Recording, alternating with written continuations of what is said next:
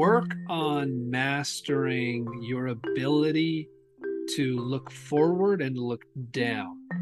And what that means is when you're looking forward, you're thinking about the future. And when you're looking down, you're thinking about the now. Nurture the side, the parts of them that are able to switch between both because you do need to plan but once you're you've planned that's that's that's a time constrained thing. You should have a start and a stop and then you when you get to work forget everything but what you're doing in the moment and trust your past self that put you there and let that go.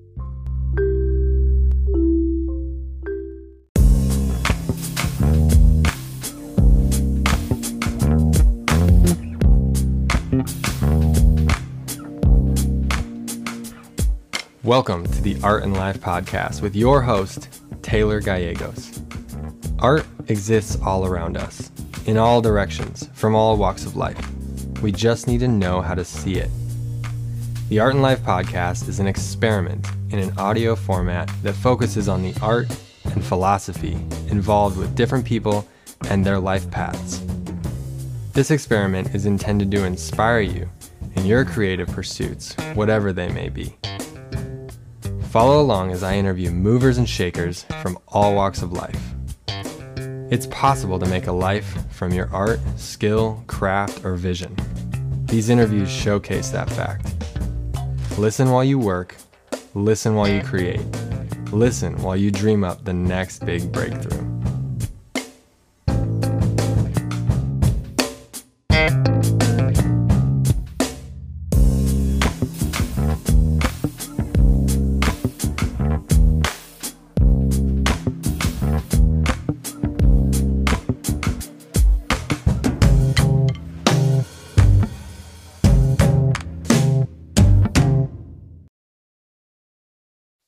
First off, I want to say thank you for listening. The people being interviewed and I are two parts of the podcast, but it wouldn't be complete without you, the listener. I very much appreciate your attention and your energy, and I hope you get as much out of this as I do. If you enjoy what you hear, you can join me on this artistic journey in many ways. You can subscribe to the show, leave a review, share it around. You can join the conversation on the Art and Life Facebook group where you get notified of fresh episode drops. You can join my email list on my website at taylorgallegosart.com, on the contact page. You can follow me on Instagram and Facebook at Taylor Gallegos Art. And finally, you can support me on Patreon. So, again, a deep and sincere thank you for being here. I appreciate it. Now, on to the good stuff. Welcome, everybody, to the podcast. I'm your host, Taylor Gallegos. And uh, with me today is an amazing guest. I'm so pumped to have this gentleman on. Um, I feel like this is just exactly the interview that I want to do. It's so on brand for this podcast and it's it's just amazing that it's all come together and I feel really honored to have this this person here. So uh, this man is the founder and CEO of Baron Fig, which he'll tell you all about. Um, he's an award-winning designer and entrepreneur. His work's been featured in Fast Company, Bloomberg, New York Magazine, Bon Appetit, and more. Uh, he and his wife and his dog live in NYC, and uh, he's written a book, which is what brought this all together, and it's called The Laws of Creativity. So, Joey Cofone, am I saying that right? Cofone, yeah, you got it, nailed okay, it. Okay, perfect. All right, perfect. Boom. thanks for being on the podcast. Taylor, what's up, man? I'm psyched. This is the way I'm in New York, so this is the end of my day, and this feels like the perfect end to my day. Yeah, yeah, that's awesome. Get to talk about uh, this amazing work of art and creativity that you've put together.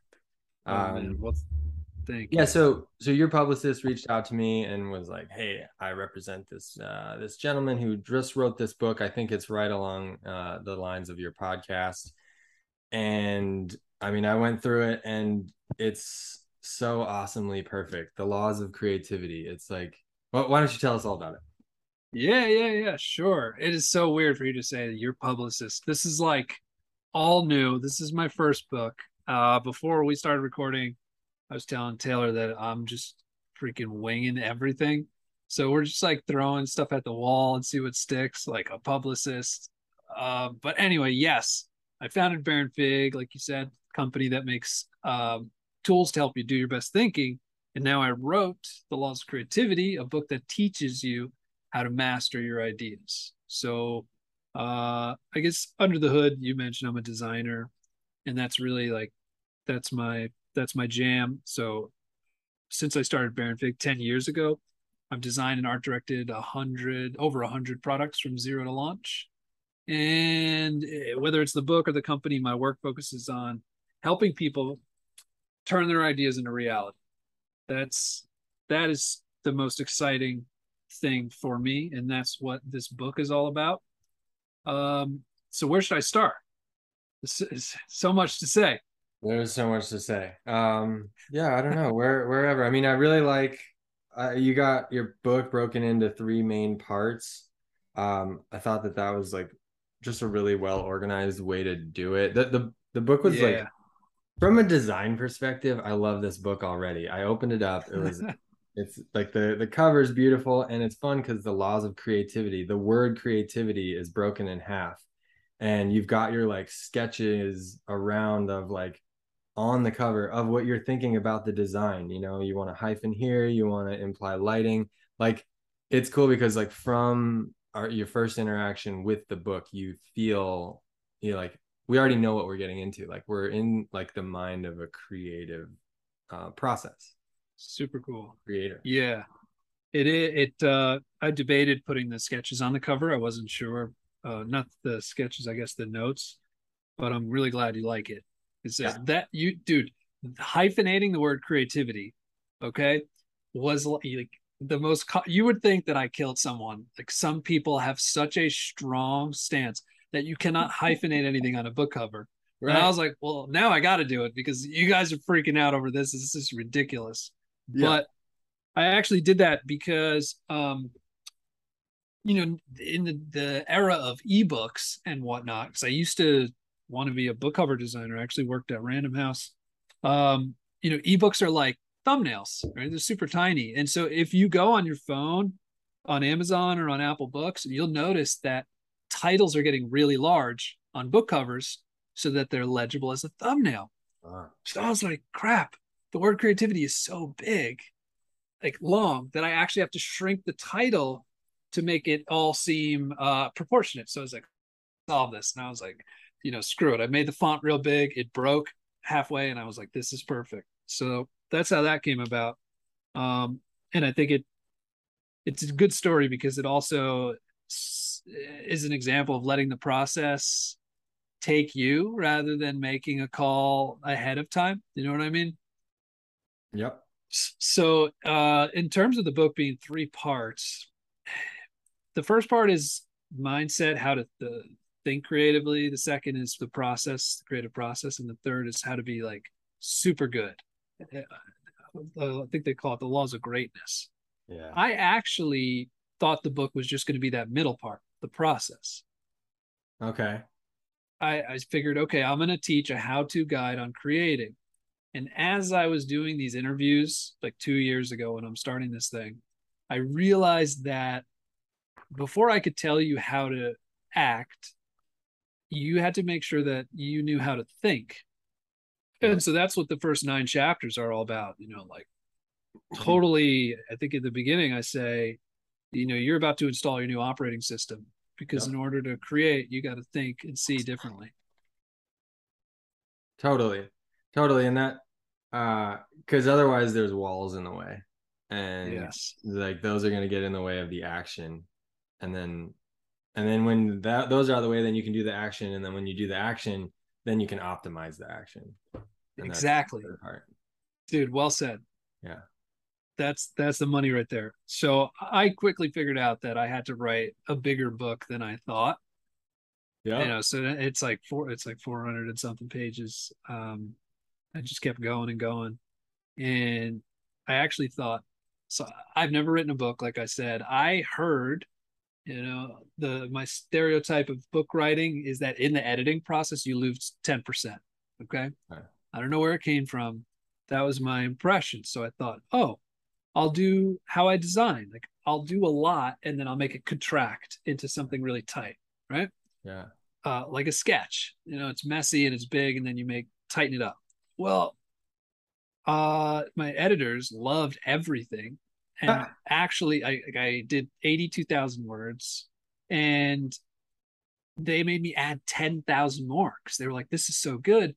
But now we want you to fill in this hole and this hole because you, you're like it's almost so perfect. You just need to touch these things. And i ended up making it bigger which was a total shock to me. Yeah.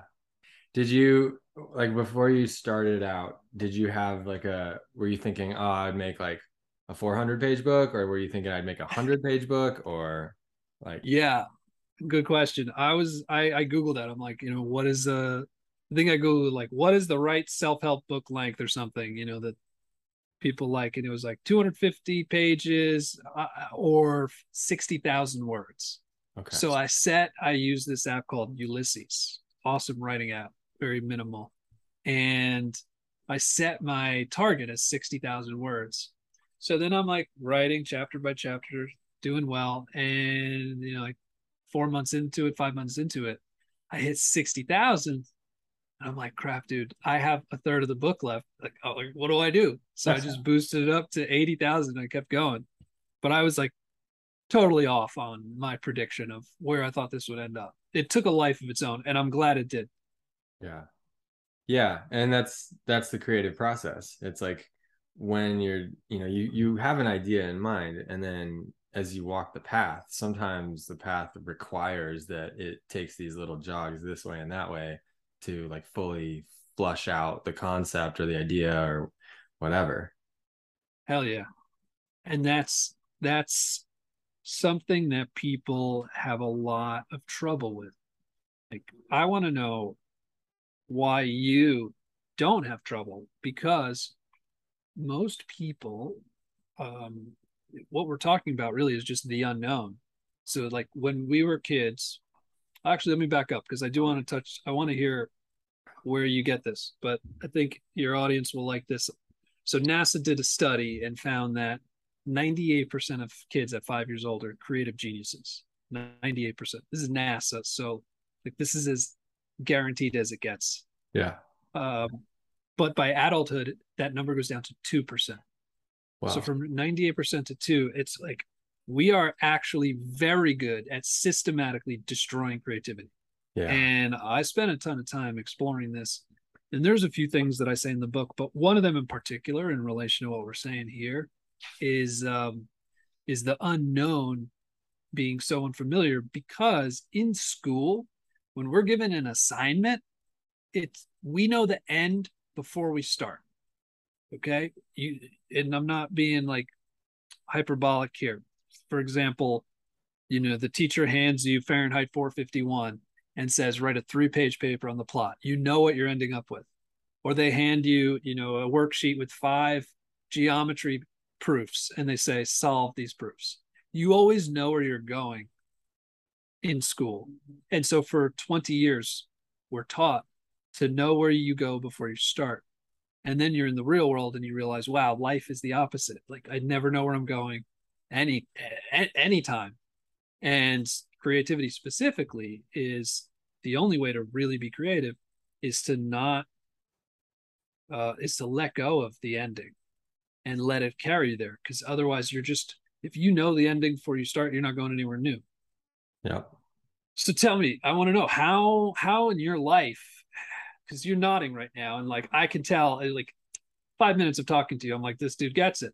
So where where did that come from for you? Oh, well, I mean, I, I was drawing extensively, like lots and lots of hours as a, a little kid. Um, it was like the way that I occupied my time growing up. And um, a lot of it was just kind of like free flow. My mom always like took like paid attention to my art and like would talk to me about it and ask questions and like um that's kind of where it started and so i always had this like relationship with my drawings throughout time and it was really more about like i would just get lost like time didn't exist and i you know how, yeah. how many hours i spent um how many drawing pads i've filled up you know um is like like I have bins of them in my garage. Uh, and it's cool talking about the like the, the destination. I've talked about this on the podcast many times, probably, but there's um there's different okay so with paintings uh i call them the, my journey paintings or my destination paintings. And really? Yeah. And so the journey is like you get in the car with a you know a full tank of gas and you know some money to spend and a week to burn.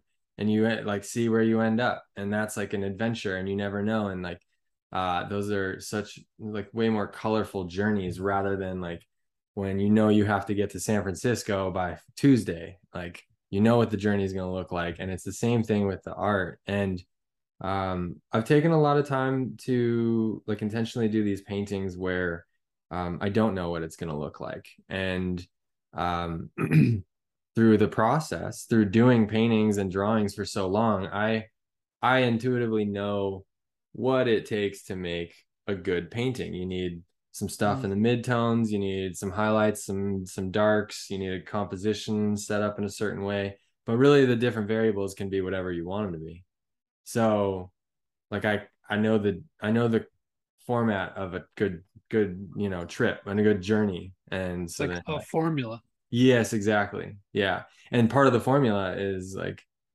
if you don't feel like it's done, you just keep going. And that's how, yeah. you know, like with your book, like it wasn't done, so you keep going. Yeah, and I think a lot of creative people or creative hobbyists or creative misunderstandings come from people's um denial that there it can be formulaic, like it reduces it somehow. Right. And it's just not true. If if if it were a total mystery, if it were magic, right? Because you and I are both like, this isn't magic. If it were magic, there's no way you and I would be hired regularly, reliably to produce something because it would be, well, is it showing up today or is it not? But it, like we show up and deliver every time Yep. and it's like it's not just incredible luck no it's like practice and and understanding and there's that there is a process and like one way i've never said this uh before on a podcast or anything so it's going to be rough but i was kind of like i love cooking up metaphors to help people understand and there's one i'm working on like a mountain climber metaphor okay and so imagine you know, we're at the base of a mountain and I'm talking to this mountain climber and, uh, or someone is talking to this mountain climber and they're like, Hey man, uh, you know, what's at the top? And they're like, I don't know. Well, you wouldn't say now, oh, well, I guess you can't climb this mountain. No, like the guy, the, the guy or gal will climb the mountain and then discover what's up there when they get there. And the climbing is formulaic. And that's sort of what we do, where I can't tell you where I'm going to end up, but I always can tell you that I know how to get there. I just don't know what's at the end. Yep. Yeah, and you have your your camping bag and your like your hiking pack that's full of all these tools that you can use if you need. If you need more water, then you get out your water purifier. If you need to set up your tent and whatever, you bring that. So there's all these tools at our disposal that we can use and the more time you're on the mountain, the better you get with your tools. And so yeah. like no matter what you run into. Let's say you run into an ice field. Well, I've seen an ice field before, so I know that I go around it or I climb through it or whatever. And like, uh, yeah, it's like a a develop. You're always developing your your technical skills uh, as you go along. It's cool. Um, the one thing about the the process and like being once you see the process a bunch, I feel like you really get um you get comfortable with being uncomfortable and totally. that's one thing that that beginner creatives and artists it's very vulnerable to be uncomfortable and to have like you know like your idea there you just shared an idea that you don't feel like is fully fleshed out so there's a vulnerability there and right. as a creative person you like that's what we do is we train ourselves to be uncomfortable it's kind of like yoga trains you to breathe through discomfort so that when you're experiencing discomfort in the world, you're better at it because you've been practicing. That's a great point. Yeah, I mean, we're just I think we're not afraid to look silly. You know, like I yeah. look like an idiot all the time. I'm sure people meet me and they're like, "You wrote a book?" Like, like, come on, dude, really? Who wrote this? Sat down and I did it. Oh, you definitely did it. And like part one is all about that. And that's the mindset stuff that you talk about. And like, you know, there's the part about just like embracing your weird. And yeah, like I'm uh, I was telling my mom this earlier that like, you know, I've had fantasies of writing a book and um and like this is the book I would want to write. And it like it's it was saying all the things to me that I wanted it to say you know, and like Wow. part one and all the, you know, all the mindset stuff. Like it's so integral to moving forward. And hearing you say it, and then it was really cool because you tie in these stories of these people who've done amazing things and you know came from challenging situations or whatever and their you know their mindset or their practice or whatever helped them get there and so um, it's nice reading through this book because you're kind of like in the company of greatness the whole time you're reading. Yeah. Which, which is awesome. And I feel like that's part of how I got like this that's part of why I am the artist that I am because I went to art school and I listen I got to sit in on these like art history classes and watch and learn about these artists.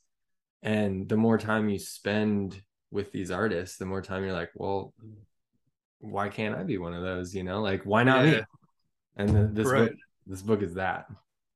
Awesome. Yeah. Um, there are the stories. There's like tons of stories. Einstein and uh, what did I put here? Oh, that's on the website. Einstein, Martin Luther King, um, just Tesla, everyone really. It was super fun to try to find all these stories, but man, uh, it was it got challenging towards the end for because sure. in the beginning, in the beginning, I was like, you know, I had like 39 laws. So there were stories I had collected my whole life. And I was like throwing darts, you know, bam, story, story, story, story.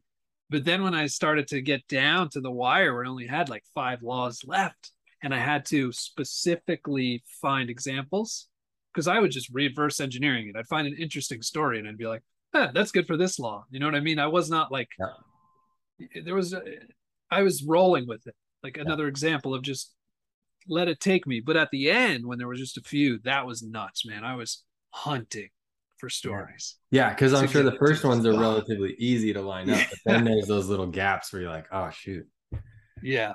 Yeah, that took that took a while. That I there was I would say the first like five chapters took like five weeks and the last five chapters took like triple yeah. that to get to get it in. And it was really just limited by the story. Like i writing these was easy.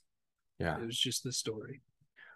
Can you walk us through the process of writing a book from like the beginning stages where it's still an idea and then like i'm imagining maybe there was some like visual like i'm imagining you in front of a whiteboard maybe like laying stuff mm-hmm. out uh, or was it just a complete organic growth so uh, I I was an English major and a philosophy major first. I did my four years and then I wrapped up during the financial crisis.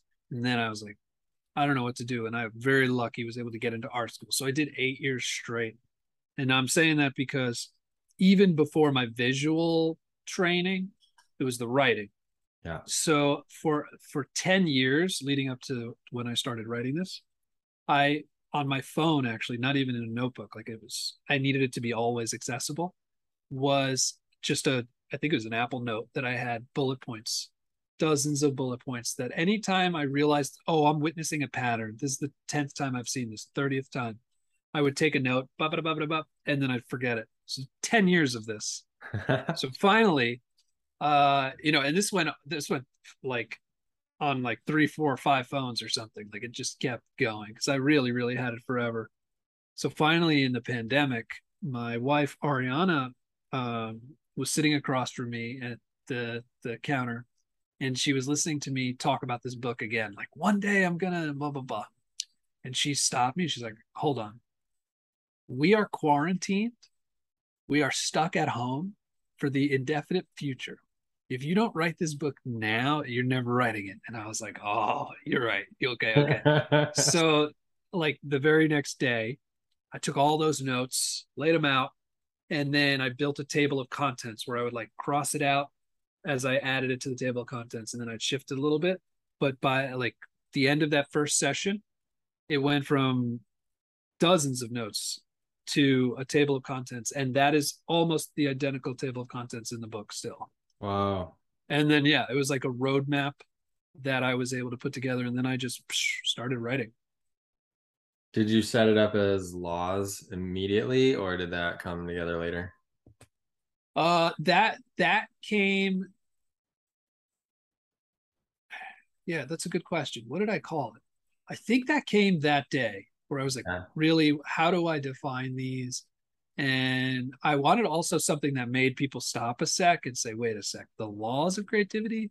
There's no laws. Isn't creativity magic? To like get a title that really makes people think a sec. Okay, this is not your typical creativity book. Yeah. Uh, and then yeah, the the laws came, and the laws did change the names, like the law of symbiosis, for example, which says that your body is more than just a contain container for your brain. It actually contributes to your brain's effectiveness. Oh, that yeah. one, like symbiosis, took me forever to get to. It was like the law of connectedness, the law of good health, and I was like, come on, what's something really good? Uh, but most of it came pretty pretty quickly, which was so cool. I'm grateful. Yeah, for sure. And then, uh, like in terms of actually writing it, were you doing like, did you sit down for 20 minutes a day at your computer, or was it kind of like whenever the inspiration hit you? Yeah. It sounded like I got it, two. It was more organized. I got it. It was so the table of contents was my map, and then I have two tips to like I think anyone can really kill a book if they follow these. So the first one is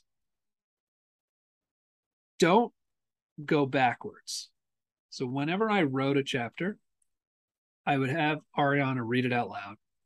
I did some editing based on her feedback, and then I never looked at it again. Like just absolutely did not, no matter what. Like it was dead to me. And the other tip was is setting up a daily writing habit that's really easy. Yeah. I committed to just writing 200 words a day. That's it. Uh, I actually ended up doing 415 words across 199 writing sessions to get my first draft.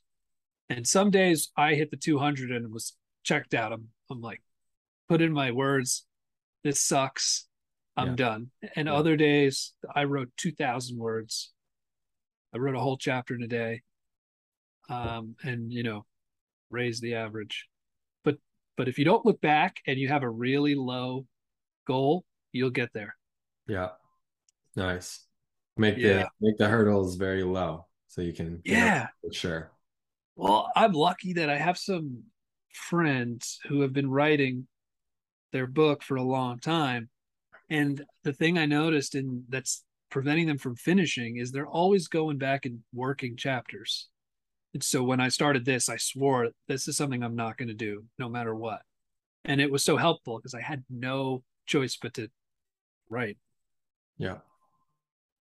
Yeah it's funny I feel like uh, I feel like you and I might think pretty similarly, um, because I'm I'm a similar way with like with art, um, and I like I don't judge it very harshly, um, like the work that I make and like the drawings that I'll do and whatnot. Um, I, I like the the morning pages type thing, like um, what Julia mm. Cameron or someone with the um, forget what the book is called, uh, The Artist's Way um, she talks about yeah. morning pages, and like that concept has really stuck with me of like do some writing and don't even look at it again. And so then that same process really goes into my um, painting and drawing. I just feel like, you know, what you do, what you express is like a little time capsule. And if you go back later, yes, there's some editing. Yes, there's some like revisions to paintings that should happen if I want to take it to like a certain level of polished. But most of the time, like I, the I see the point of artistic expression as being like a documentation of that time period or that thought or that project or whatever. So like to go backwards, you're just like overlapping and kind of spinning your wheels in the same yeah same spot. And wheel spinning is the worst yeah. Yeah. And I can Yeah. see that a lot of people get stuck in that. And like, especially if they're thinking critically. Like, again, my mom's a writer and she always suggested, uh, you know, like leave your critic at the door while you're writing. And then, you know, because the two parts of your brain are opposite elements in terms of creativity. yeah i forget somebody said it there's a time for writing and a time for editing they're not the same time Yeah. yeah, Yeah. Totally. Um, It was cool. Yeah. Yeah. Were you going to say something else? no it was just it was cool to like i i'm surprised i wrote it and i didn't judge it. I edited with editors didn't judge it. And the moment i finally sent it off and it was out of my hands that's when all of the doubt finally crept in. I was shocked because i felt nothing no emotions really other than like just gotta work hard and do this thing until i sent it off. Uh it reminded me of i watched um the last dance with michael jordan and how you know he was like busting his butt to win and then when he finally won he like broke down and cried and pe- his teammates were like who the hell is this Yeah. and I felt like, who the hell am I? Like I like I, all this doubt came because it's super rare, but it was my first time doing this, so I can understand. But pretty pretty powerful stuff to witness, you know, firsthand. Yeah. That, yeah, I mean, you know, Michael Jordan breaking down and crying, or like you feeling that uh, after writing a book about, you know, the laws of creativity and all this stuff. And then, and then you feel the, the emotion that's like kind of outside or like it's, it's part of the laws, especially in part one. Um, but yeah, like there's the human side to the creative spirit and the creative process. And, um, like, I'm wondering, are you experiencing any like imposter syndrome feelings? Uh, you know, right at the beginning, yeah. Like, man, did I just am I just writing a book full of obvious stuff? That that's how I felt for a little while. Like, is this am I am I just being Mr. Obvious here, Captain Obvious? And that that stuck for a few weeks actually until I got into some people's hands and I started to hear feedback and I realized maybe that I wasn't so Captain Obvious or it's not obvious to other people. But that that was a trying time, like the period before um when I was done and and, and people were reading it. Yeah. It's weird. Yeah, totally. And and some people feel it a lot more than others. And but like at any time, I think there's that feeling, uh, or at some point in the process, think it's inevitable that you're, we're gonna feel that like, wow, like what am I doing here? And who am I to do this? And like, am I just saying the the thing that everyone's saying or whatever? Like there's a lot of self Yeah. that comes in at certain points. Yeah. And what shocks me is with Baronfig, you know, in the hundred plus products, like I don't I don't feel anything, man. I'm a machine. Like I get excited to make it, but once I'm like i've like nail the concept and then I nail the execution, you know, and we nail the production ready uh elements, whatever it is, and it's handed off to production. Like cool. I'm I'm so nothing. Like I mean, I'm I'm excited and I'm just ready for the next thing. And and Yeah. so this emotional thing that I felt was a surprise to me. Yeah. But it, I was it was cool. I did not um I did not try to run away from it. And I talked to it I talked about it openly with my wife, with the team at Baronfig, and uh I just let myself feel that.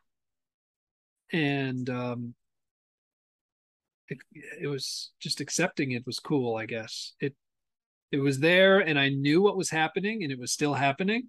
yeah. You know, almost like I've ne- I mean like say anxiety, I guess. I'm not an anxious person, so it's hard for me to speak to it, but the one or two times maybe I've been anxious about something, logically I know there's no reason to, but there's still this subconscious layer that's that's making that um, you know, anxious feeling and it was sort of being the the one that could feel it and observe it at the same time was really neat for me. Yeah. Yeah. Kind of meta. You're like, yeah, and write a book about it. The whole, thing yeah, totally. That's fun. It's like layers of uh, layers of awareness um yeah. of, of what's happening and how it feels all at the same time. One thing that i really love about the book is uh and is the way that you wrote it. Like i meeting you and talking to you now like i feel like i already know you because and i already know like the way that you talk and the way that you think and kind of like the cadence of how you how you roll.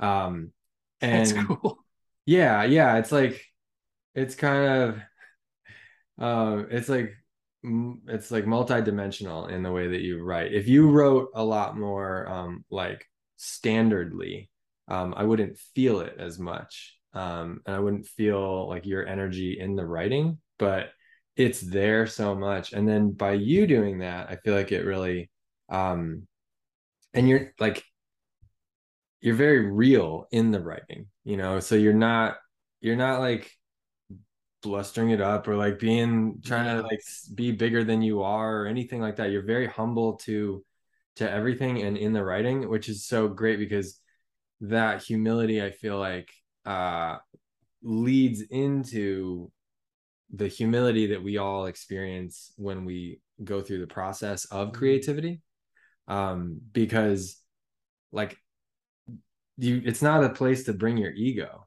um, because yeah. you fail a lot in creative quote unquote.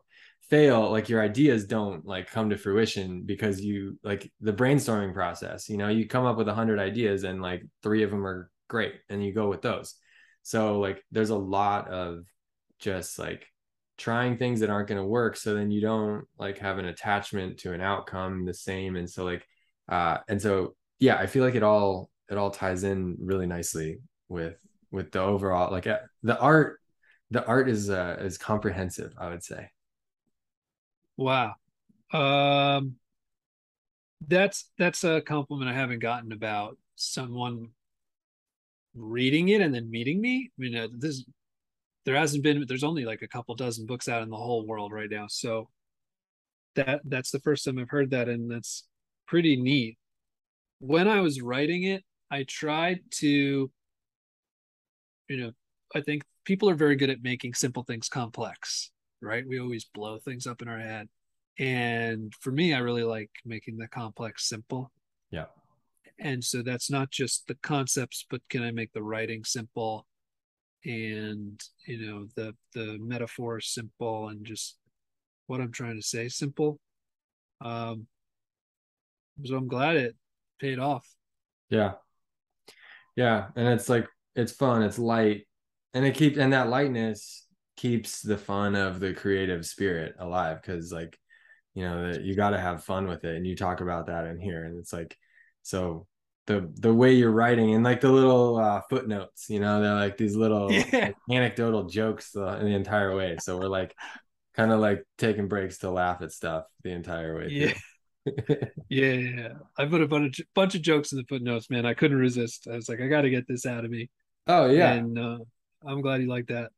Yeah, because yeah, I mean, like making making things, being creative from a space of fun and play is like you're gonna have such better results than being like um super serious. I mean, there are serious projects, um, but if you can have fun with it and be light in the process, it helps.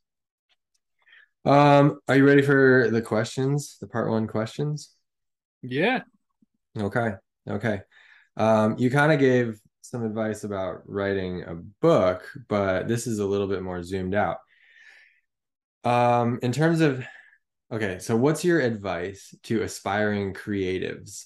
Now, creatives I use with a capital C, and this is creatives of all genres, you know, artists of all kinds and um, you know backgrounds and approaches. Okay and are they starting? Are they like trying to get better? Where where are they at? They're kind of everywhere. I mean uh really it's okay. for the listeners of the podcast and and you know they come from lots of different backgrounds. Some might be young and in school. Ooh. some might be old and thinking about you know, making a switch of a career or whatever, and they come you know, musicians, writers, artists, um, whatever.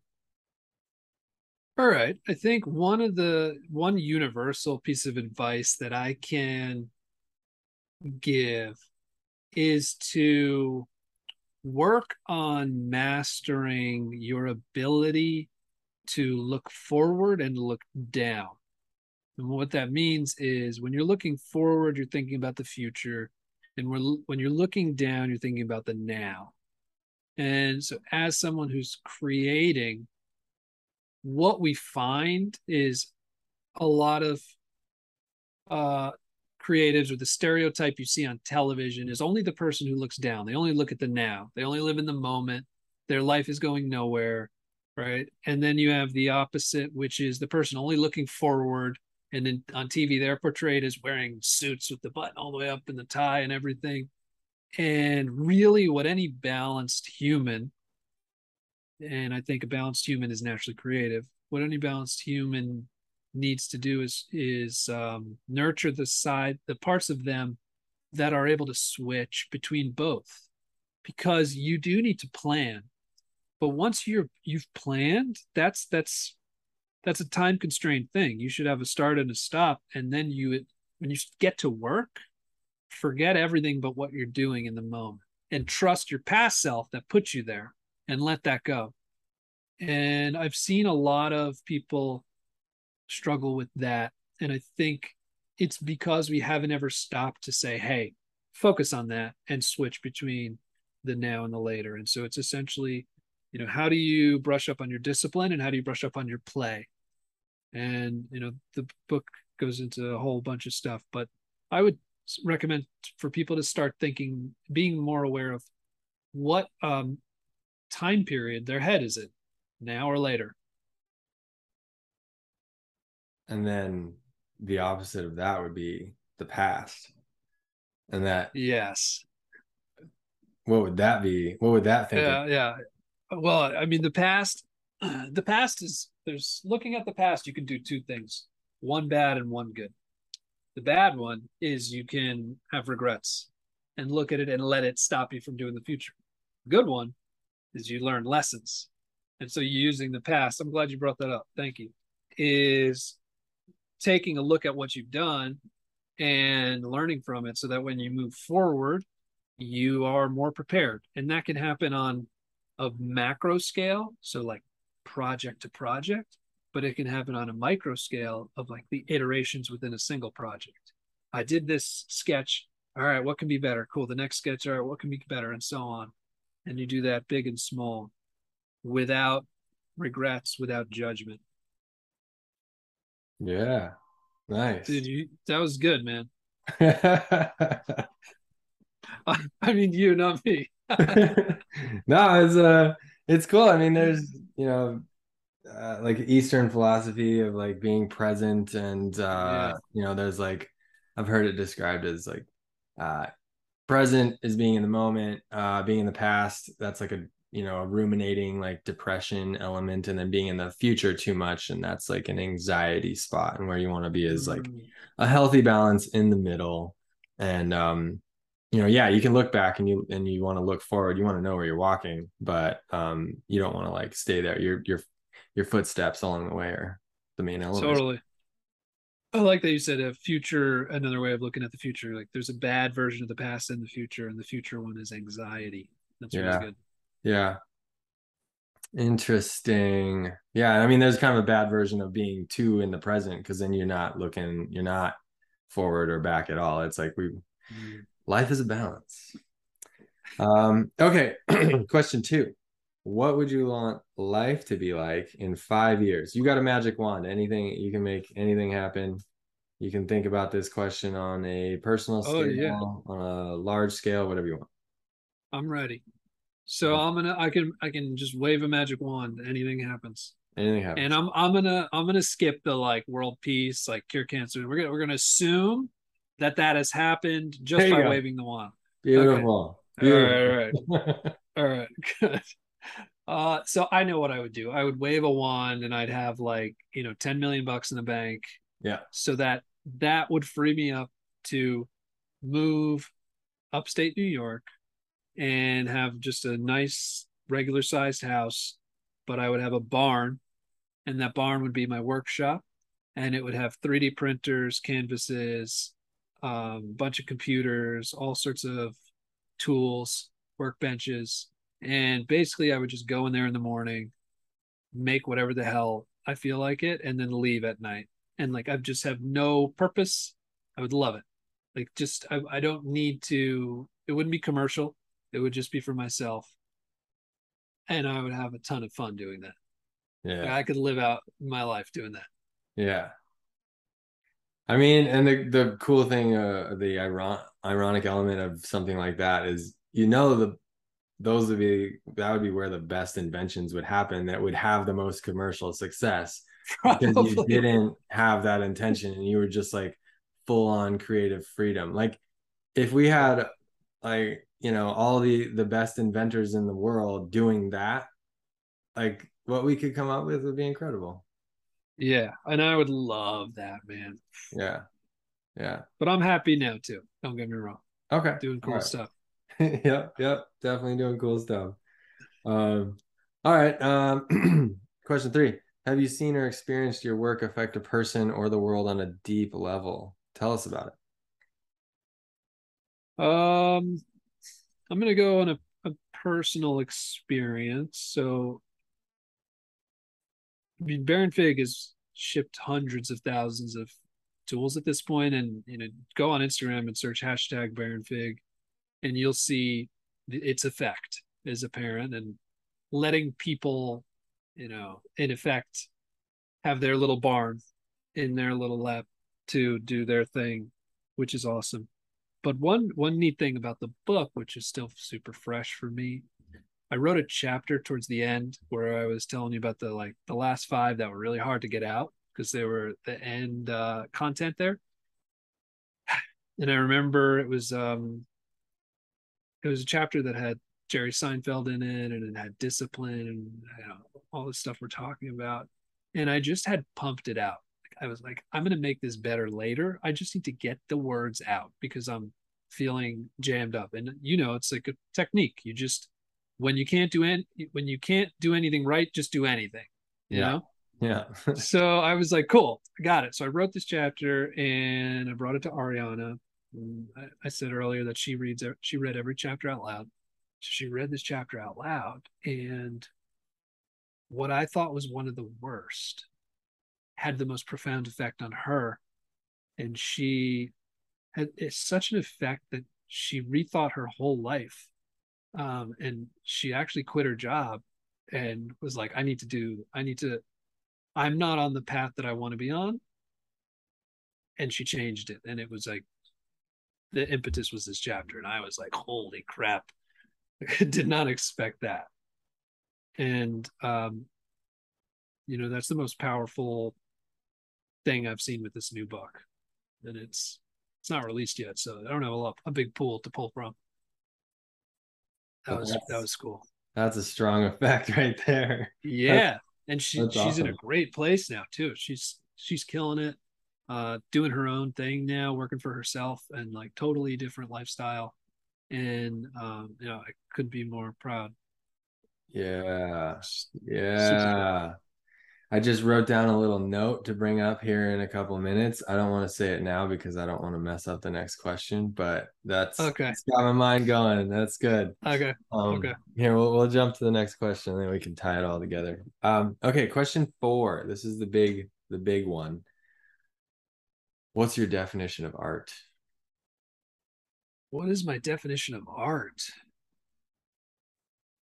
Um,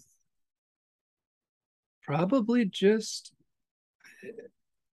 it's either it's either self-expression or uh art. I think it's an expression of intention. So I think anybody could be an artist at anything, right? And Michael Jordan was an artist at basketball. And a lot of that is due to his intention with how he played the game. And you know, Tesla was an artist of science and Einstein an artist of physics, and uh, you know, you and I are artists of you know visual expression or product creation. Um, I think it's just an expression of of like real intention. So I don't even know if it has to be self-expression.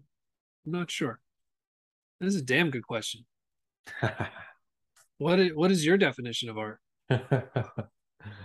um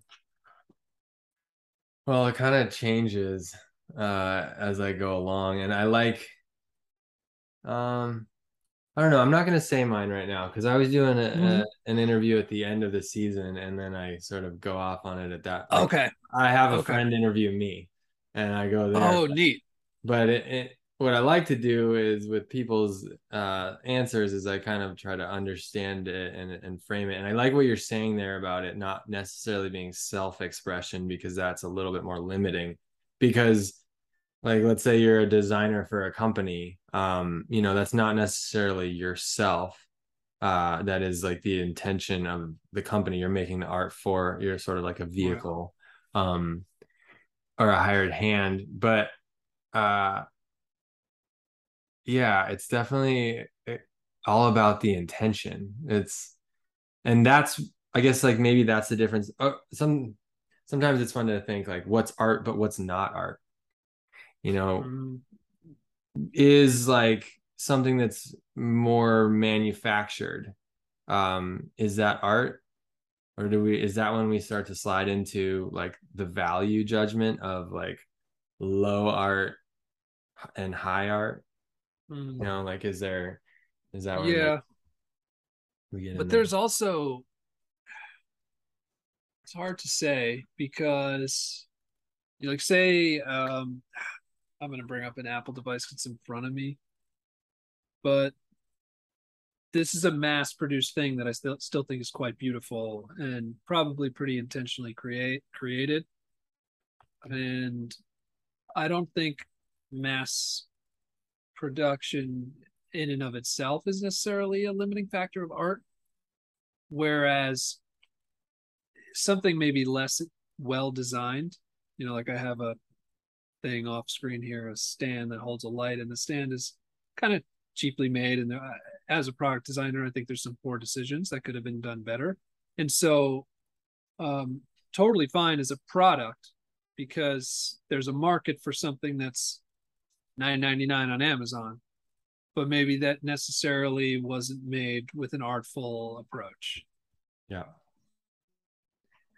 Yeah, and it's fun being a creative um, well you can be a creative artist by practice or a creative person by practice or you can just be a creative thinker or you can just even just know the process of creativity and then when you look at the world you like you realize that every single thing that exists in the mm-hmm. human by made by humans was designed by somebody and then and even even like you know I'm, you got a plant behind you in the video there. And uh i mean that plant has an intention or at least the life force within that plant has an intention to find light and grow towards it.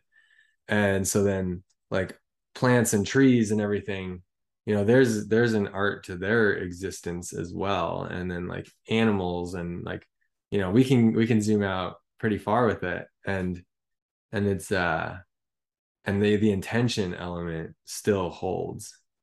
Yeah.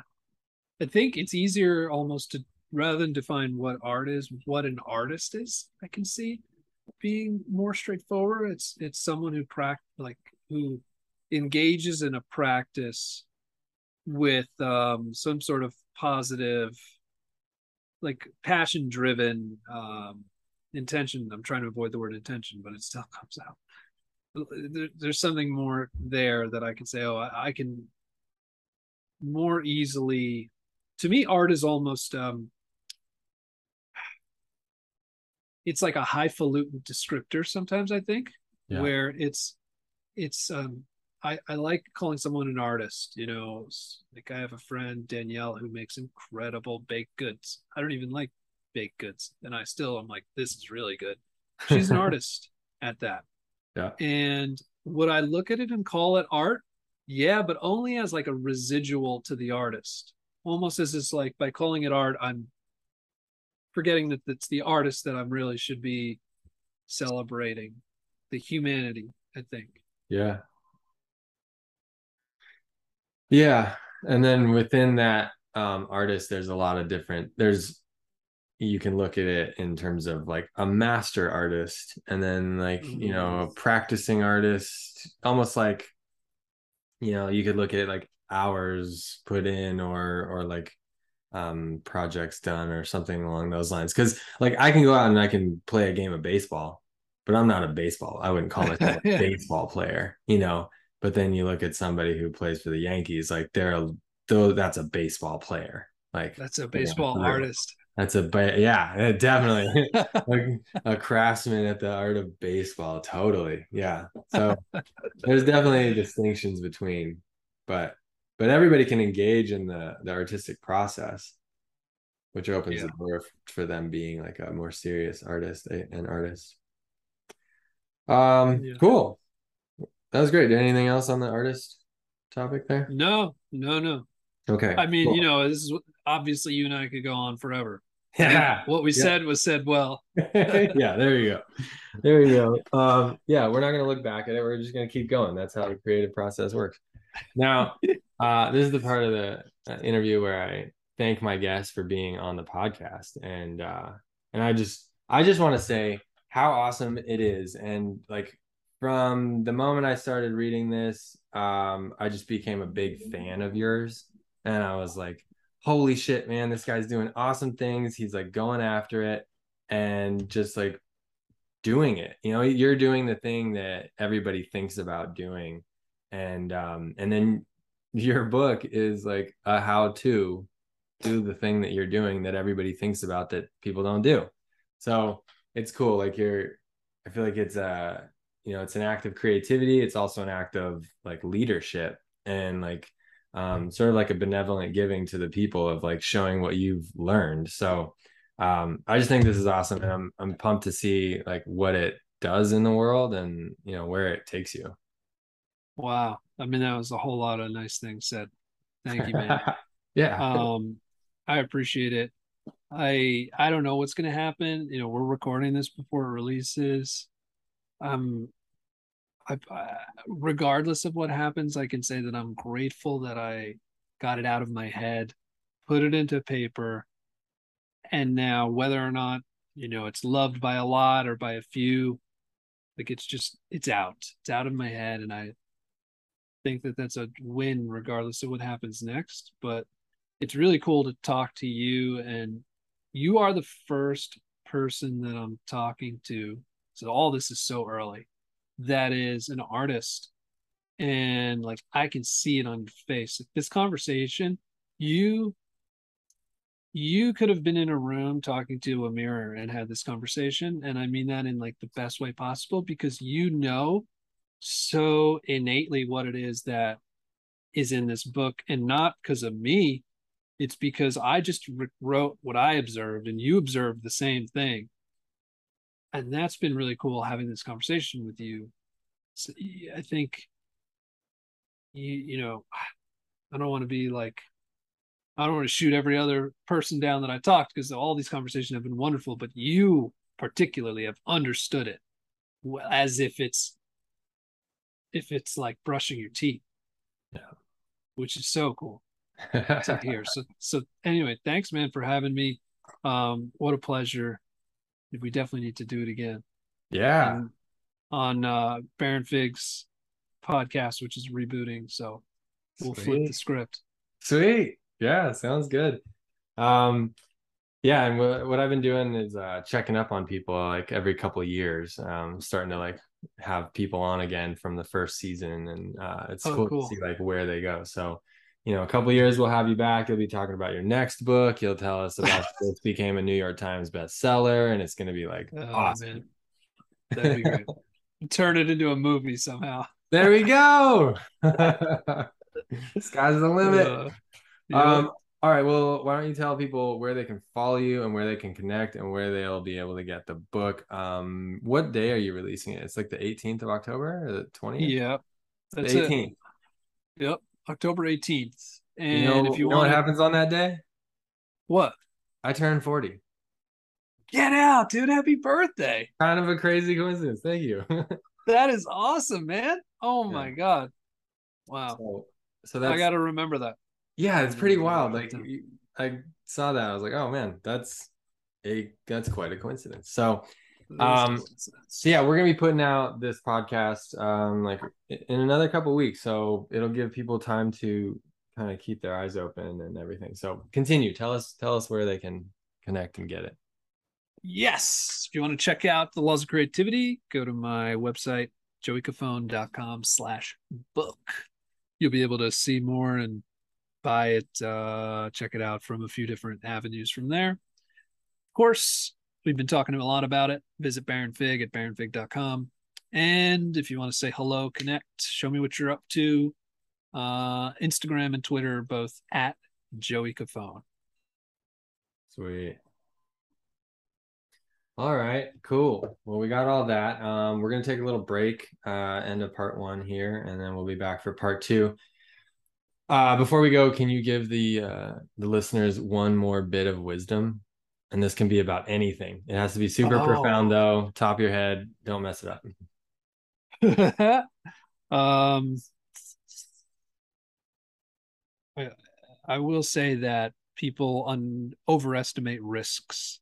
So, um, we didn't touch on this, but there was a while there I was living out of my car, and um, it put into perspective a lot of things. So, if you're avoiding something that you really want because you think it's risky, ask yourself how risky it really is, because I bet it's not the, the the bad result is not as bad as you think it is.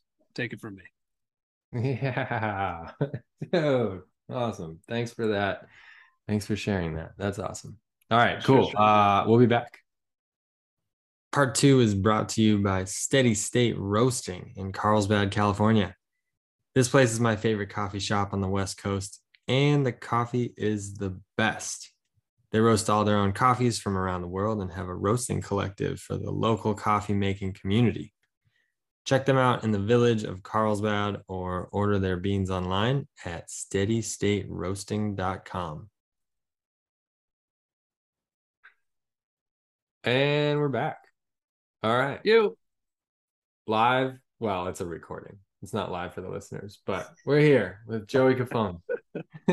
what's up? Live and, and online. That's right. That's right. So, um, okay. So I have a concept I'm going to throw at you, and I want to see like where you you just just take it wherever you want. Um, I want to see where it right.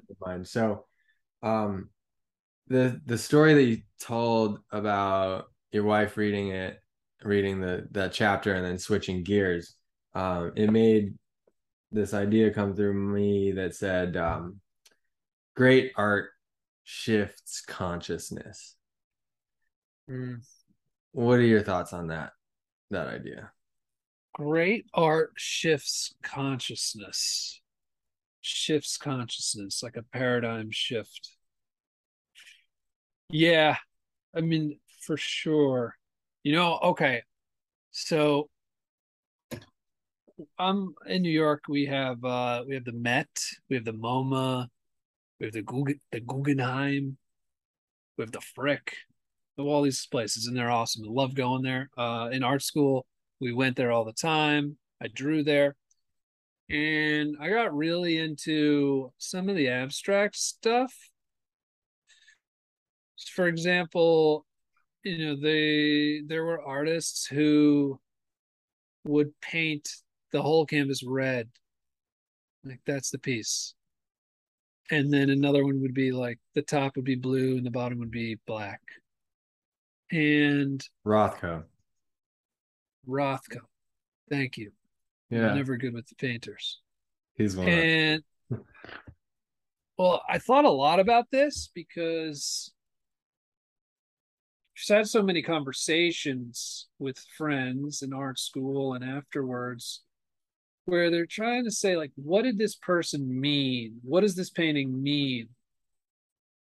And my thought is that it, it doesn't mean anything. It was meant to shift your consciousness. It was meant to just say what if someone did this?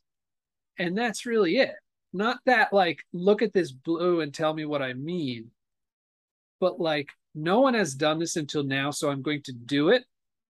And then we're going to talk about why that was a thing not done and what does that mean? What do you think of that? Yeah, I mean it, it feels like an experiment. Like like uh you know, humans are going to try all the things. Like over enough time everything is going to be flushed out. And um and so like everything's an experiment. And uh i think a lot of times the artist doesn't actually know what is going to happen in the viewer.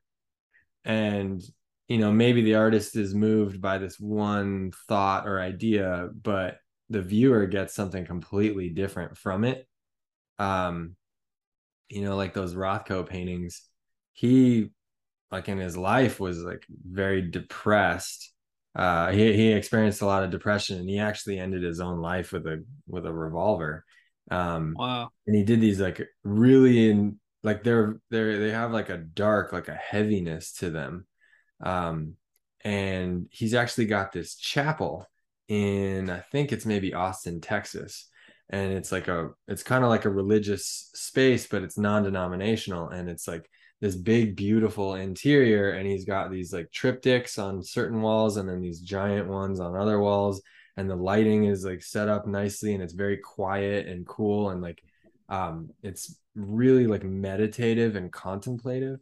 And it's cool what they did with it versus you like rewind the clock to when he was making those in the studio. And i wonder what he was thinking like i doubt he meditated you know i doubt like I, right. maybe he was having religious experiences with these but maybe but maybe not maybe he was in a flow state that is like a similar space as like the viewer gets into when they sit in that chapel and look at it but maybe not like and i don't think the artist really needs to have uh you know like needs to or even is like should be allowed to really like consider fully what the what the viewer is gonna uh, like experience from. Mm. like it's not really my responsibility necessarily like and i don't you, you as the artist don't really even have the full power to like know what the what the viewer is coming and bringing to the experience.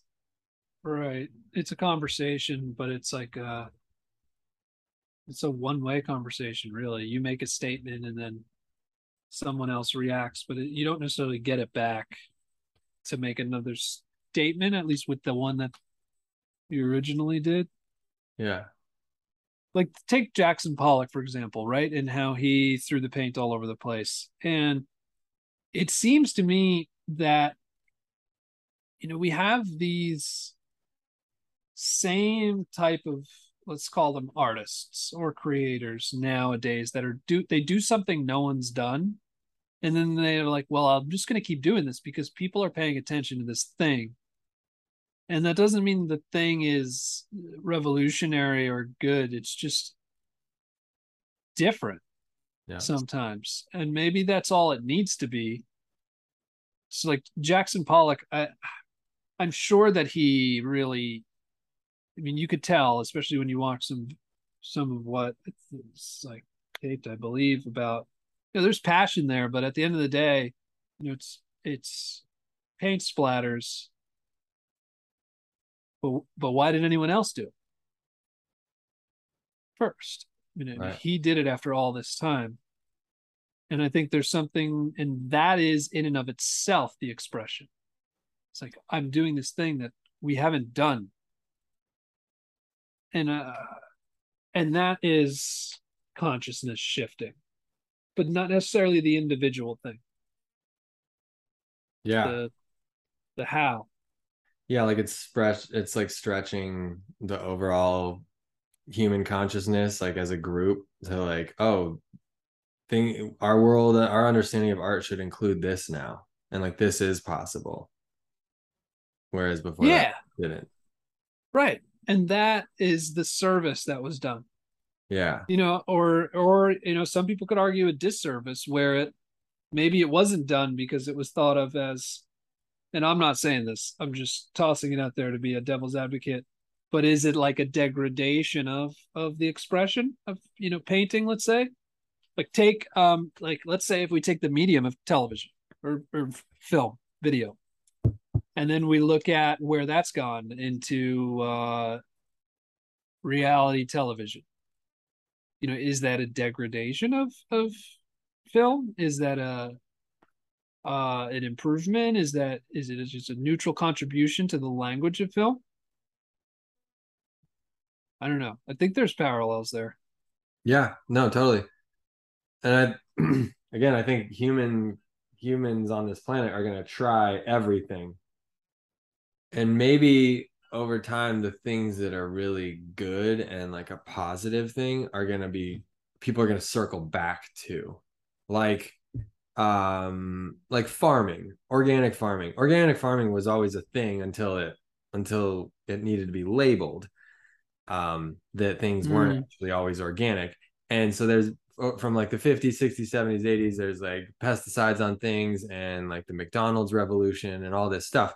And then but like people are coming back to organic farming because it's good. Mm-hmm. and there's like you know it's good to eat food that doesn't have chemicals on it and it's better for the soil and all the things. Like like i wonder if film you know if there's just this like phase that film and tv is going through that uh maybe it'll like come back to like a more like high art spot. Or maybe there's just always going to be this spectrum of like yeah you know did like shitty like you know degradations of the concept of art all the way to like high art and people are going to interact with all of it because every it's like everything always at the same time.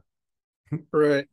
I mean there's like yeah organic food did not eliminate junk food right? The oh. spectrum exists. Yeah and like i eat healthy however you know, I'll love myself a bag of cheddar popcorn every now and then. Oh yeah. And you know what I mean? And that doesn't so maybe it's similar in that like television has a spectrum like some people will consume a lot of the bottom and some people consume a lot of the top and and so on. Yeah.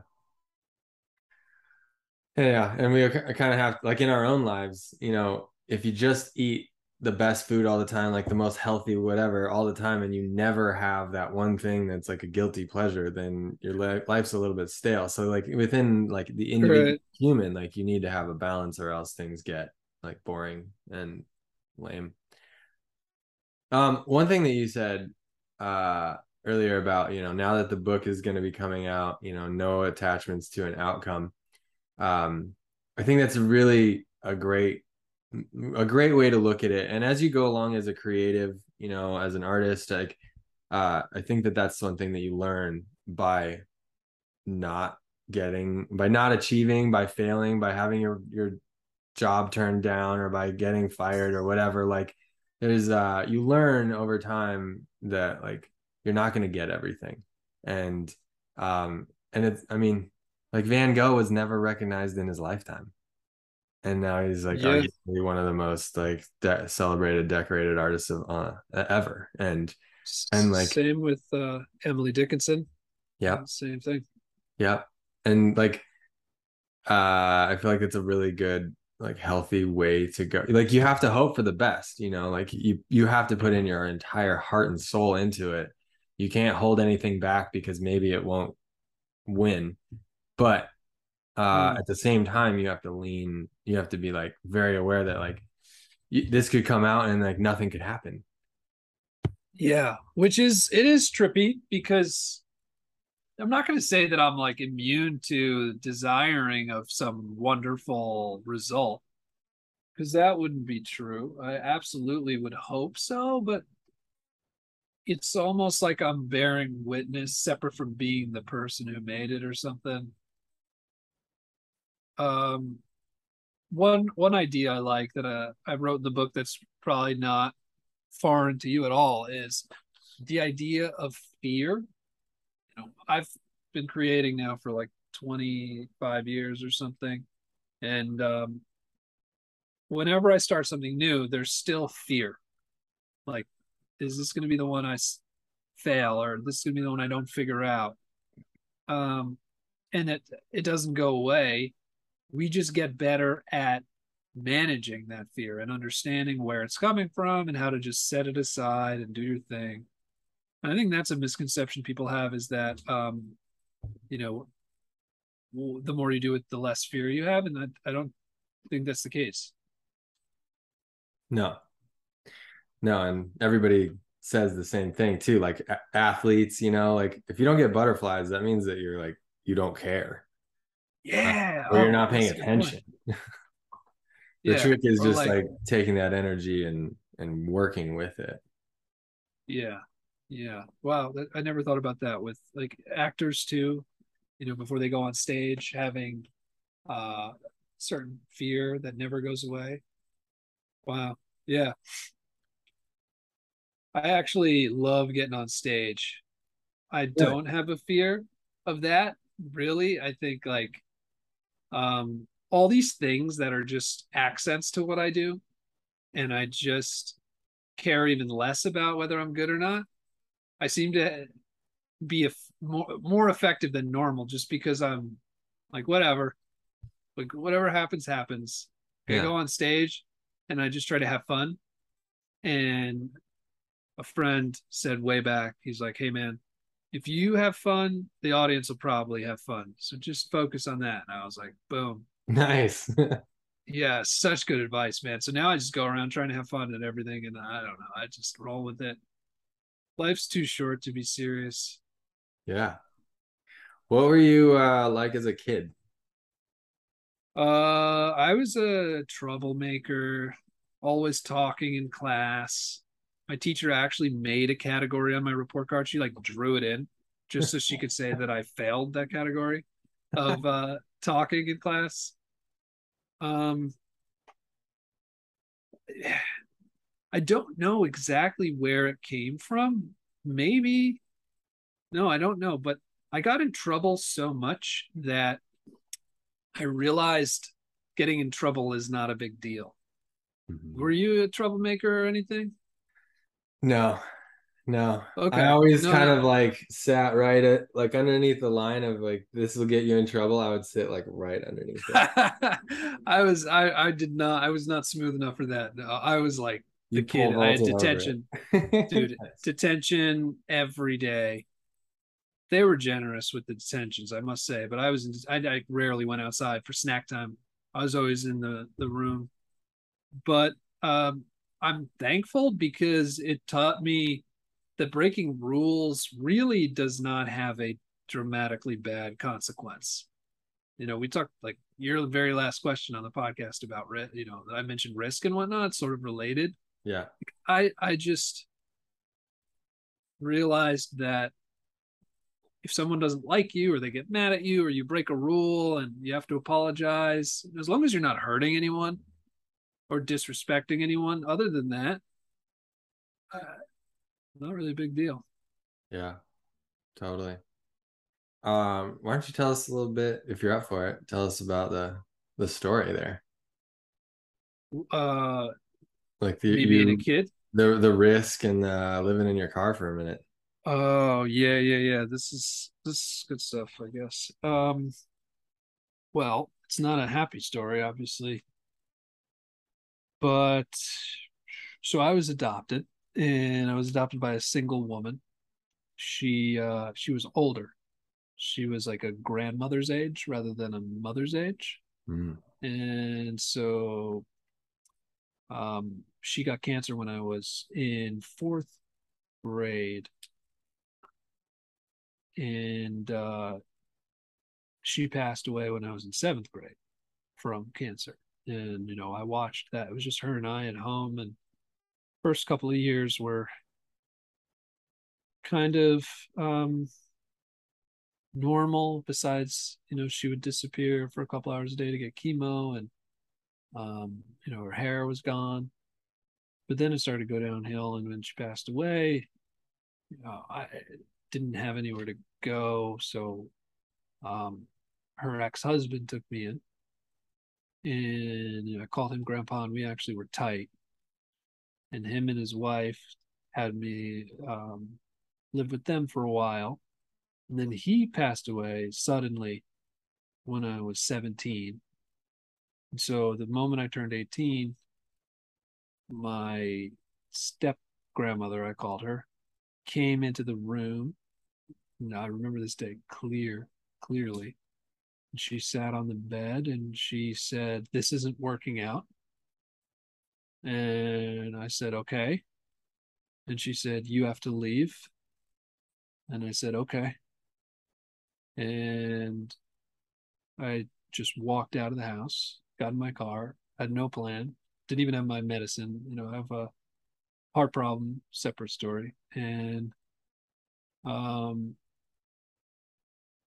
didn't have anywhere to go and was in so much shock of what had happened that I was ashamed to tell people I hadn't processed it. And so I ended up being in my car and for quite some time until finally a cousin of mine figured it out. And um, that had taught me a lot about perspective. You know, like there was a day where a couple days later I went back to get my stuff. And uh, she wasn't home. She just actually went away on vacation. Like all my stuff is in the house. And I went around to my bedroom window, which was on the first floor, and I'm looking in at my stuff that I, I just need my stuff. And I didn't break the window or anything. And I remember like the reality of everything hitting me. And I turned around and I sat on the grass and I leaned against the brick wall underneath my window and was speechless. And I had I was lost and I had no no idea what to do next as a you know 18 year old kid. And then a cop turned the corner of the house because my window was on the side. And I remember looking at the cop and I just started crying like uncontrollably I couldn't believe here I was from where I'd been um you know with a mom that I was so close to it all felt so quick, even though it wasn't. Five it was five years. Um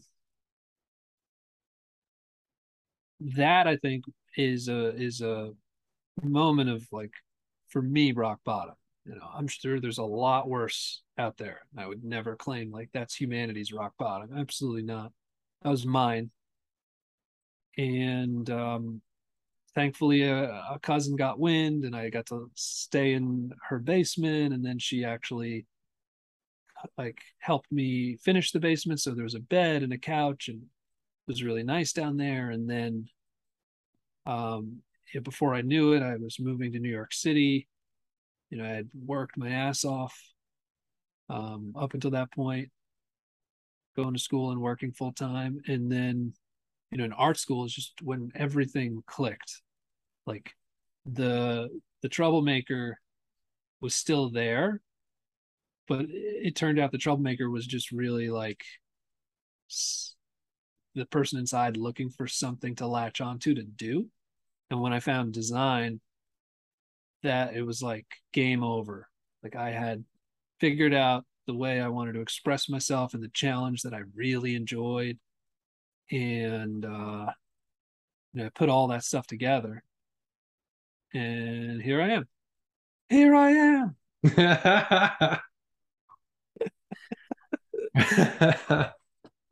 wow. was a journey, man. Wow. Totally. Yeah. Rock bottom and then uh you know you build your foundation with that.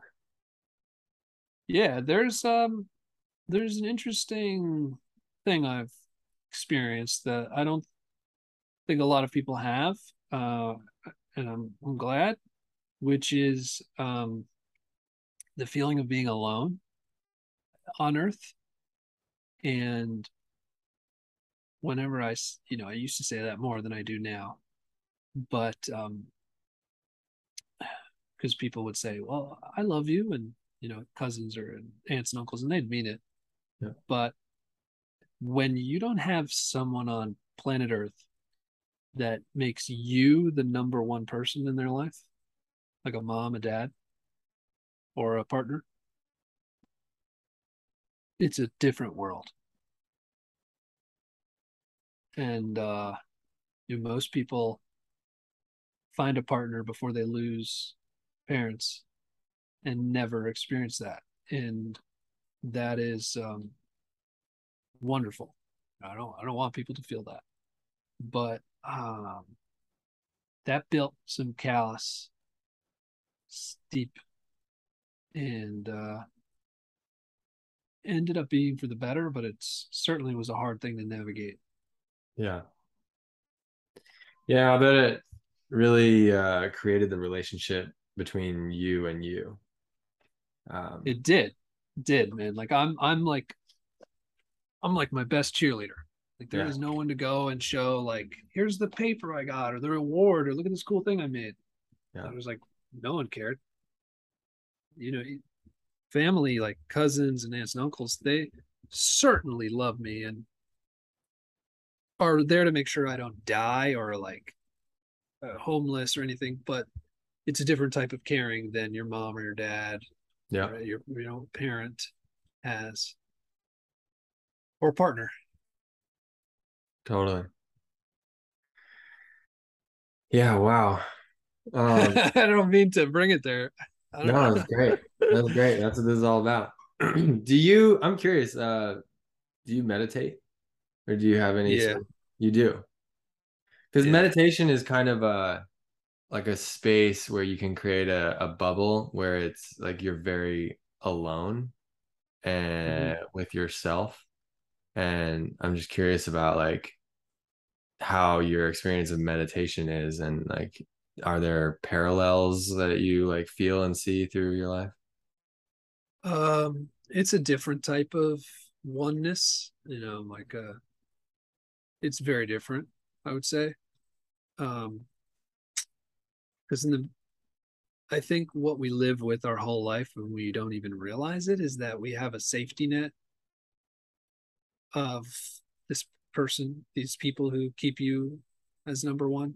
And no matter how bad things get, you know that you can crawl back home or hop on the phone or a host of things that uh, lend you comfort and, and companionship and uh, solace that um, you can't reach out for anymore. And then, and you'd be surprised at how often we do until you can't do it. Yep. You know, and meditation is a different type of it's like a voluntary solitude this is this is like a you know an involuntary mental solitude yeah it is different it was good man i i you know i'm not gonna i'm not here to regret like if if i could go back and change things i wouldn't you know beyond my mom's suffering of course wouldn't change anything because it's made me who I am. You know, I like who I am. Right.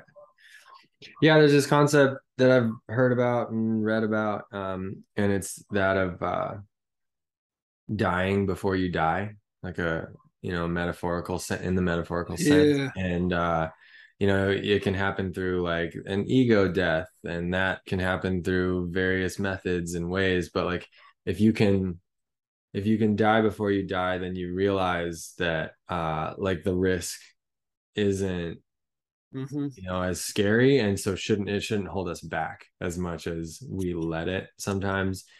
And yeah like that's it kind of if it, it's freeing and liberating. Yeah. Like think of um you know uh, i'm going to generalize and everybody's got their own shit so you know i'm not I'm not trying to say this is for everyone, but you know, oftentimes we talk to people who are not in the place that they want to be. but they don't want to make the change to go there and because of the risks and what i started to say earlier on you know at the end of the other episode was really that the risks are not when you are like a perspective of like a tiny perspective like when you reach the outside of the circle it's like that's the end but actually the circle's like huge and you're just a little bit further from the center but you're well within the realm of safety. For example you know say you make a change and now you can't pay rent and like okay can you just go live with your parents? Can you go live with a sibling? Like it's maybe you're embarrassed and you know that's a separate conversation as to what that's about but it's worth it if it's actually going to change your life to maybe have to do that. Like i work with someone who did do that. They had a wonderful job in a different state and you know said to me like hey man this is not what i thought it was and i need a change. And they um i said i, I don't have the ability to to just materialize a salary. This was years ago. I don't have the ability to materialize a salary for you but i can give you a tiny tiny salary but you'll have to stay with your family for a while. And they did it. And they made the change made the move and their life is totally different. And they met the person you know they ended up marrying and all sorts of stuff that had developed from the leap that wasn't actually a big of leap as most people think it is. Yeah. you hear that, listeners? Don't hold back. Go for it. Do it. yeah. Yeah, That's- I mean, That's a, go ahead. no, that's just a big thing. It's a big that's a big frustration I have, I think, with people. I get angry actually. Yeah. Uh, you know, when people are complaining and they're eh, you know, in front of me, not like I'm listening on conversations, but if someone says something and they're confiding, you know, I can be sort of quick to to judge, you know, I'm I'll admit that where I'm just like stop stop letting your fear control you. You know, and I I have it's it's hard. It's hard for me, I would say, to after what I've you know done, I think that's a personal thing I have to live with. Well, and it's tough to because if someone's saying that and letting the fear hold them back, then I think part of that is a lack of perspective of the true reality of the risks there. Most of, you know, most of the time, risks aren't as bad as you think, and it also I feel like a lot of times people in that position where they're complaining uh might not realize the level of entitlement that they have to even like to feel that sort of a risk you know like Yeah. there's a lot of people in the this is one thing i think a lot of times is like i'm so lucky and blessed to have been even like been born in this time period Mm, in this part of the world to the you know like the situation where i've been given these opportunities and with that it i feel like an i feel an obligation like a duty to send it as hard as i fucking can because so many people don't get the don't get the opportunity and you know the things that i see as risks like other people you know in a third world country would give everything they have yeah. to have the shittiest day that I ever have. Yeah. Like Yeah. that's I'm so lucky to have the problems that I have. I'm so lucky to have the risks and like the, you know, situations, the challenges. So in that um you know, it's like good to zoom out and have a perspective on like what what's really going on and like is that really a problem? Is that really as big a risk? And but everyone's on their own journey and you can't just like I know, It's- man. you know, you gotta walk delicately. You can't just. tell- I wish, I wish, dude, human nature is just really our enemy sometimes. Like it's our greatest gift and like greatest curse. It's like when you what is it you can lead a horse to water but you can't make them drink and Yeah. a lot of times people have to make those mistakes on their own They do. But what you can do is write a book and guide people as well as you can. yeah them all the steps, all the laws, all the pitfalls to watch out for. Um, it's so cool. I mean, you know, anything that we do artistically, creatively, it's like a numbers game, it's an experiment, and you know, you're gonna put this book out in the world, and whatever number of people are going to read it, and then you know, a fraction of that, whether it's a big or a small fraction, but a fraction are gonna be seriously Mm. moved by it and to you know shift their life and do their thing. So it's uh man it's exciting. You got all the thing all the pieces in place to like make a real effect in the world here. That'd be nice man. That'd Yeah. be the that's the dream yeah. right? If it ma- if it mattered you know at the end of the day if it mattered. Yeah. That'd be cool. Yeah and i mean as creatives like that yeah that's the shangri-la of like what we do we just like if you can connect like that's that's Uh-huh. great it's really great yeah I feel you well cool joey thanks for being on the podcast is there anything else you feel like telling the people or talking about Taylor, thank you, man. Um, just grateful. People have a good day. I hope uh I shared some some of the deeper stuff, but just gonna leave on a positive note that uh struggles have just as much value as successes.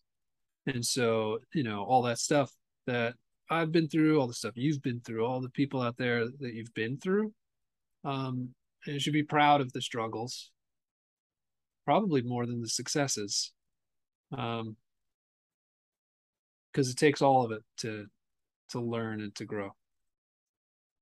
Over and out. There it is, Mike rocks. I love it. All right, cool. Well, uh, everybody, go get the book. It's gonna be great. All right, hang on for a second. We'll uh, we'll we'll sign off. Sweet.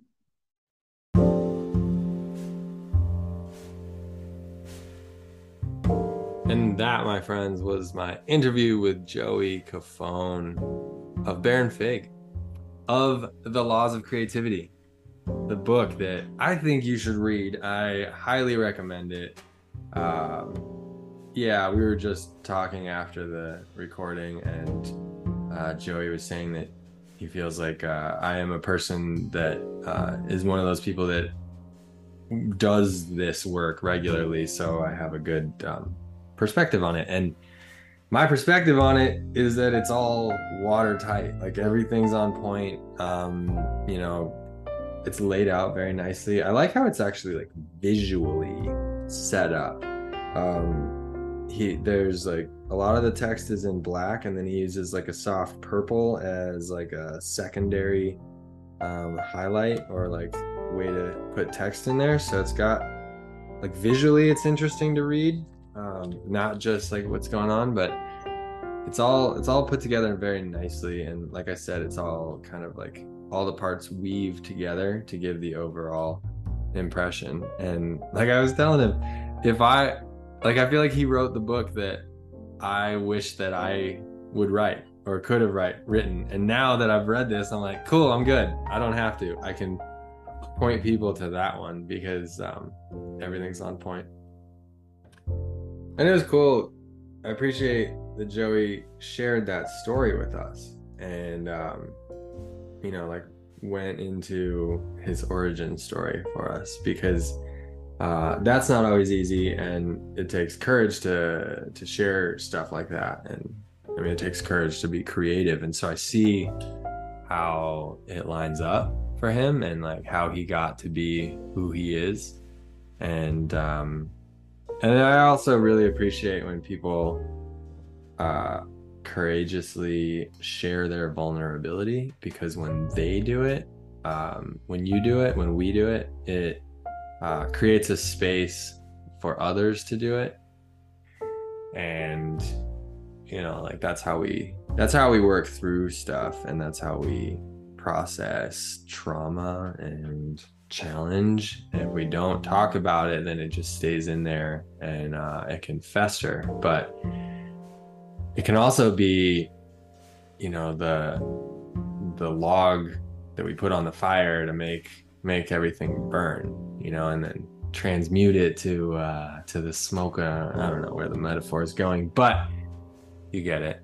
It's like that's that's the content that like some our challenges can can be the thing that makes us great in ways. And um yeah.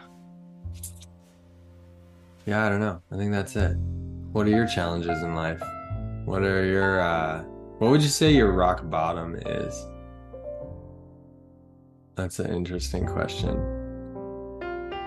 And and what would you say that rock bottom gives you? I mean, you know, rock bottoms are are challenging and like intense and scary and sad and all these things, but um like if you survive them, then uh you know, it can almost be like a gift in certain ways because you get a perspective from like the down and out position and um, not everybody has that and i think it can really add to our like humi- humanity our humility our creativity our drive um, yeah. Huh. What is my rock bottom? Interesting. All right guys. Well i hope you're doing awesome stuff being creative. It's all about the process. Go get Joey's book and learn the laws behind the science of creativity. Uh, yeah, keep doing your thing. Go for it. The risk, or the yeah, the risk might not be as big as you think it is. Have you considered that? Maybe don't worry about it. Maybe don't be scared. Maybe it's a risk. Maybe it's a big risk. I don't know. Anyway, signing off. Cheers.